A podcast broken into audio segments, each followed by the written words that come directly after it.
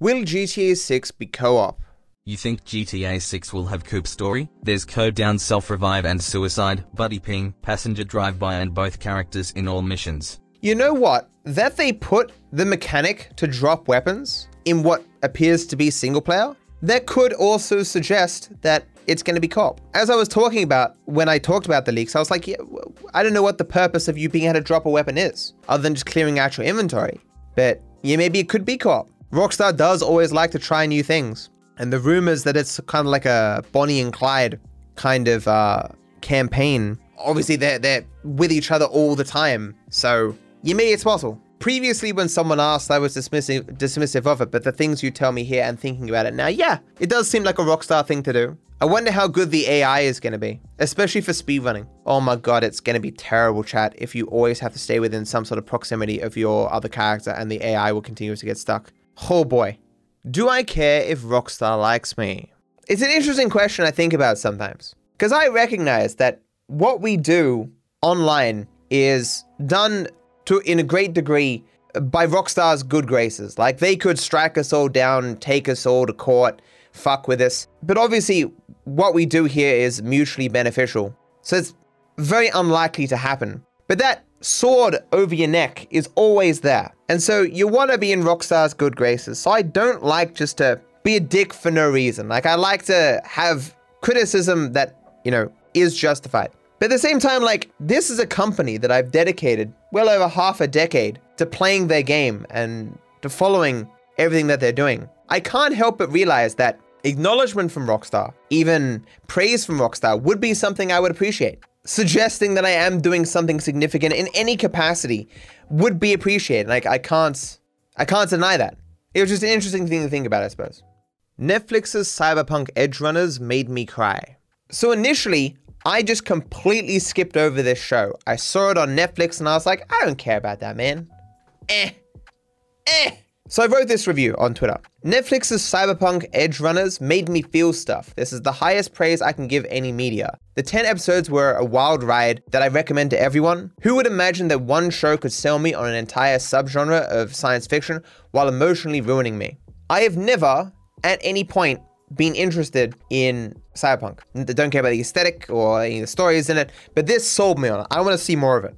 I cried at the end of the show, chat. I was to some degree a little bit tired and already a little bit emotionally emotionally vulnerable, but I think it was mainly carried by the show.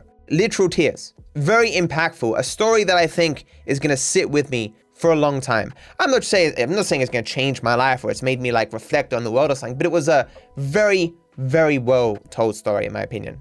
Maybe one tiny criticism that can be made of it is that some may consider it to be rushed. There's 10 episodes. I think if they'd made 11 or 12, you probably would have had a few more scenes go a little bit longer. But it's like making that criticism is, you know, working to find criticisms with something. It is as perfect as you can get from a show.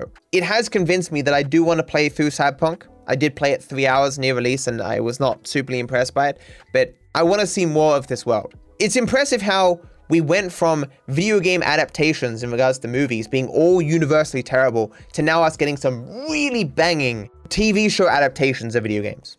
YouTube Shorts monetization changes.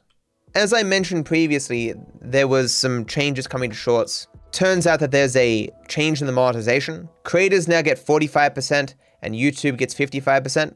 So previously, what YouTube had was something similar to TikTok, where they have a chunk of money that gets individually shared to everyone based on how many views they receive. Now, this is a terrible form of monetization because the more views that happen on the platform, the less money everyone gets. So let's say on TikTok there's a million views. It means that everyone will get $200 per view. But if there's if there's 2 million views, then everyone gets $100 per view. So obviously, as TikTok has grown, the amount of money that each view has gotten has become less and less and less and less and less. Creators are effectively fighting harder and harder to get less and less money. YouTube doing sharing in this way means that as people use shorts more, creators will get more, which is how it should be. In saying that, the monetization of shorts already isn't that good. So I'm not sure how much of an increase this is going to be because we don't have the public information about what amount of money is being made from shorts. It's hard to imagine this wouldn't be an increase though. As I said before, I got $800 for 60 million views or something, which is obviously not very good. The revenue share here is surprisingly worse than the normal revenue share that long form content gets. I believe that's 60 40 in favor of the content creator, while this is 45 55, where the creators are getting the 45, you know? So it's 15% less than long form content. I'm not sure why that is, you know? But it's an improvement, and more improvements will hopefully come. New 4000 series NVIDIA graphics cards. So you guys have likely heard the 4000 series has now been announced from, from NVIDIA, where the top card, the 4090, the one that I want to get, is what was it, $1,500? 1600 USD. It's apparently like a massive improvement over the 3090, even though it's going to be like $100 more or something. But obviously, there's not many people who shop at that kind of price point. It does not make ever make sense to get a GPU that powerful unless you're doing it for business reasons, as I'm doing. The better my stuff looks, the faster my rendering, the, the more powerful my system, the easier it is for me to do stuff. The 4000 series also has a new NVENC encoder. This will hopefully improve my stream quality. Whatever small increase to my productivity, eventually I get my money back from buying ridiculously expensive hardware, so who cares? It is crazy how powerful graphics cards are now. You can get insane value cards for a couple of hundred bucks. It's pretty nuts. 4090 is a tax write off. It is tax deductible, yes, but I want to reaffirm what something I say all the time. People overestimate how valuable tax write offs are. It's not free money or something. It never makes sense for me financially to buy things I don't need for the tax deductions. All it means is that on that amount of my income that I'm spending on the item, I don't pay tax on it. So if I buy something for $1,000, I have an item worth $1,000. But if I didn't buy that item, I might pay $300 in tax, and so I'd be left with $700. So I have a choice between having $700 in money in my pocket versus having an item worth $1,000. That's kind of how that works. But if that item worth $1,000 has no value to me, there's no reason to buy it. If it's not going to make me money and it's just going to depreciate in value, I'd, it's better just to have the $700. It's not free, I'm still paying, in this particular instance, $700 for it effectively. But it's the reason why you sometimes see like end of financial year sales and stuff because companies are saying, hey, you want to buy some things for your business? You may as well, because if you don't spend that money on your business, you'll be giving it to the taxman, or at least some of it. It's meant to incentivize business spending rather than sticking that money in your bank account, kind of thing. You can access all my unlisted live streams. So if you wonder where I've been, if you are a Twitch frog, I've been streaming a lot on YouTube. You can find all my YouTube live streams in this handy playlist here with the rough topics uh, listed on top. They are unlisted, so you can only find them find them through this playlist or links, of course, but you know mainly this playlist. So feel free to check them out. I had no idea what phone I had. So yesterday I was doing a bunch of test streams to complete my setup for my in potential in real live streams. There's two I plan to do. One's a cooking video, and the rest are when I'm down in Melbourne for PAX. I've got myself this setup that uh, it took so long to figure out why certain things weren't working, and it was a huge pain in the ass. But finally, things seem good. But I was talking to Well yesterday, and I said that I had a Galaxy Samsung S22. Turns out I don't. I have an S21. Embarrassingly, I recently told a sponsor that I had an S22 and they were sending me out uh, phone cases for an S22. And I was like, oh shit, am I going to get screwed? Maybe the cases would fit on each other. I don't know, but that's whatever. So I've ended up buying myself an S22. Even though the difference between S21 and S22 is so low, I bought it largely so I can have a backup phone in case my live stream screws up and it has better cameras ever so slightly. So I'm going to have two phones now to hopefully make sure my uh, in real life streaming cannot go wrong. I can't explain that story bad, but that's a thing. My impression of streaming on YouTube versus Twitch. Tell us what difference there is between YouTube and Twitch and which one you think are better. So, Twitch has all these small features that are very useful to have. You can click on a person's name and see everything they've said in the past. You can do custom timeouts for certain durations. The basic chat is much better to and easier to read. They have like better Twitch TV and FrankerFaceZ, which you can use to greater customize your chat experience and your live streaming experience. There's more of a like a live streamer feel on Twitch, where YouTube, of course, isn't focused on that. I wouldn't even know where to click to find other live streamers who are doing something like what I'm doing. But you can do that on Twitch. The layout's just in general better because they've been doing it for far longer and they have more care in it. YouTube, I have a larger audience. The quality that you can stream is higher. Although to what degree that really matters is debatable because of the massive compression that YouTube uses. Like I'm streaming in like 30k bitrate 1440p right now, but it doesn't look like 30k bitrate 1440p. It does look better than the 960p that I was using on Twitch. You know, limited to 8k bitrate and all that jazz on Twitch. You know, YouTube you've got a bit more flexibility. and It does look a little bit better. But also on YouTube you can scroll back a few minutes very easily if you want to. Can't do that on Twitch. The things that actually matter, the really important things, YouTube is better in. But can't imagine that people who are doing really well on Twitch, who are really established on Twitch, and don't have a YouTube audience already, are going to start streaming on YouTube.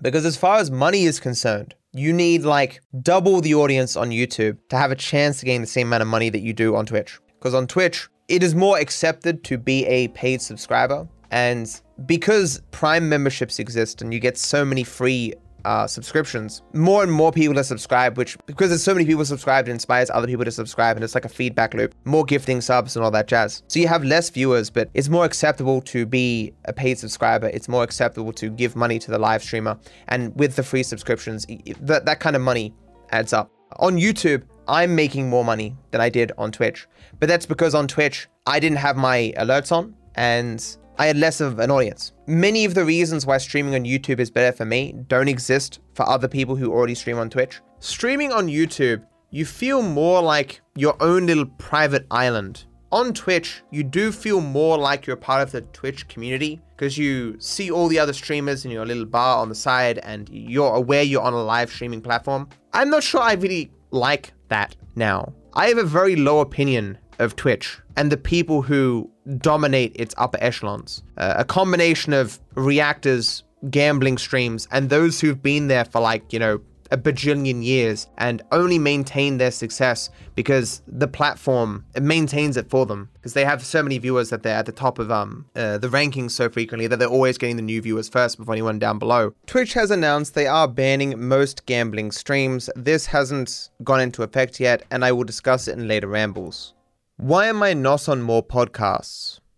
Are you going on any more podcasts anymore? Love the Some Ordinary podcast episode. Thanks, dude. I wish the audio wasn't scuffed in it though. But I don't get invited to many podcasts. I've talked about this before. My numbers in regards to how many views I get every month is more than what my actual audience is. Okay, like let's look up like how many views does Lily Pichu get each month on her YouTube channel? She gets 2 million. I've had more views than her on my YouTube channel for like my entire career. Well, since I've got successful ever in the, in the last three, three years. However, Lily Pichu, way more popular than me. Got way more audience. More people care about Lily Pichu than me. Lily Pichu going out in public, she be mobbed by people. She writes a tweet that says, hey, I just had dinner. She getting 50k likes on her Twitter. I get as many views as I do on YouTube because I release a lot of videos. And so, if a person is looking for someone popular to get on their podcast, they're not going to pick someone like me. They're going to pick someone like Lily Pichu. I mean, that's not the only reason, of course. Like, obviously, a lot of other creators just have more connections. It's hard to get someone onto your show that you've never spoken to before. Having a little bit of rapport, knowing something about what they're about before you get them on your show is very valuable because you know it's not going to be just a, a, sh- a shit show. I don't know that many creators. I don't know anyone who has a podcast. And that makes it very hard for me to get into or onto anyone's podcast, even if I wanted to. I mean, it's the problem I've had with getting people for GTA Guesser. Once I got down my list of people that I know, and then people I know tangentially, I'm getting to the point where I'm inviting on people who know of me, but I don't really know. And that makes things more difficult. So yeah, so so two different barriers there. That I'm not as popular as you likely think I am. I just get a lot of views because I released a lot of videos. And I don't know that many people. So I'm not on people's top 10 list of people they want on their podcast. What about Mutahar? Yeah, because I, I knew Mutahar. Like, we, we talked in DMs a, a couple of times. I like the dude. I mean, it, it, makes sense that I would eventually get on his podcast at some point, right? talking to someone and having a rapport with them on a podcast is a little bit different than rambling to yourself about whatever you want and then, you know, editing it to make it seem coherent, right? For example, when I spoke to Carl uh, at the height of the React drama, uh, many people commented that I talked over Carl or interrupted him a few times. I didn't feel that way at all, but that was people's perception. Why don't you make a podcast with Pelican and TGG? Me and Pelly did talk a bit about doing a podcast. I don't know how many of you have actually seen the first A Ramble With that I did with Pelly. It was around that time when I was doing the first episode where we talked about that possibility, but I was never keen to because to begin with, I'm not sure how good I am at podcasts anyway. I haven't done that many. And a lot of what I'd probably do is just be repeating the same stuff I talk about in rambles, but with another person. Wouldn't necessarily go down all that well. But also, because of my inconsistent sleeping and how busy I, busy I often am, I wouldn't want to bring someone else on board that I could potentially let down. It's one thing that's kept me from a lot in life chat. I hate letting people down. I hate promising things to people and not fulfilling my end of the bargain. Like I wrote multiple notes to get Carl his thing for the, the cameo that I did, and I still almost forgot.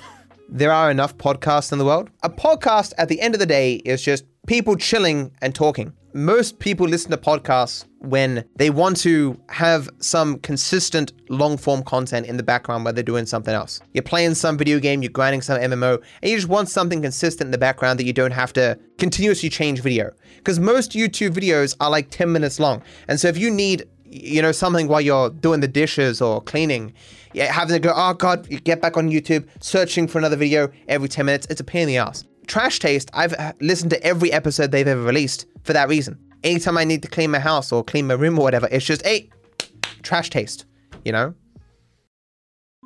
Be sure to like and subscribe. Also leave a comment if you have something on your mind. My feed gives them to me from all over my channel. It doesn't matter how old the video is. I wish you all the best.